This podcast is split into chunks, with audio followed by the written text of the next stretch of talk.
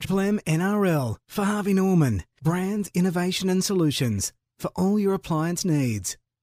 The Mick Ennis situation. I'm just trying to remember the young player who filled in for, for Mick Ennis halfway through the season. But the other option is Josh Reynolds going into nine, who played a fair bit of football at nine coming through the grades. But I, I, I watched their, their football. It certainly uh, looked dis- disjointed and rusty. I thought when when uh, Reynolds went to went, went to hooker. Uh, the back half of that game, Gordon, you wouldn't think that they'd shift around to that extent. No, well, it's you know, do you do you weaken a guy you know, to strengthen one position, I think you got to throw a hooker in there. I think you got to go with a young guy um, who has played hooker and who knows some sort of system, or or you throw someone like a Josh Jackson and just pass and play just six up the middle. You know what I mean? So you don't take your halves away.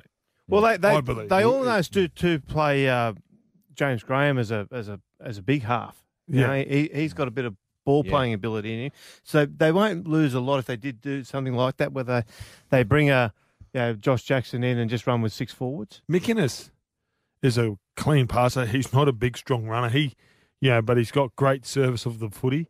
Mm. And may not be rude, like obviously what you lose in Mick Ennis is his defence and his leadership and his competitiveness. But and I will you know, say, I mean, like you know, like he doesn't play like a Cameron Smith or someone. No. Oh, well, I think he's clever enough out of dummy half, and I think he was missed there last night. Yeah, you, definitely. They, they, had some clumsy passes out of dummy half last night, and the way those fours play so flat, you've really got to land the ball right in front of their chest. That's where right. that's where they okay, want to be so who's going to be missed more? Well, someone well, like an Isaac Luke yeah, or a, I, I, oh, I, think Isaac. I, I, think Isaac.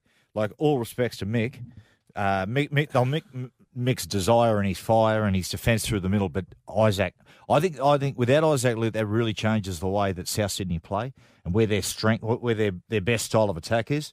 But um, I mean, the other one is Reni Maitua. Does Reni Maitua come in? You know, does he come in? Look, is mate, he capable options. of playing hooker? Has he got it in the legs? Because I'll tell you what, it burns oh, a lot of juice playing yes, dummy half. Yeah, so. it, it certainly does.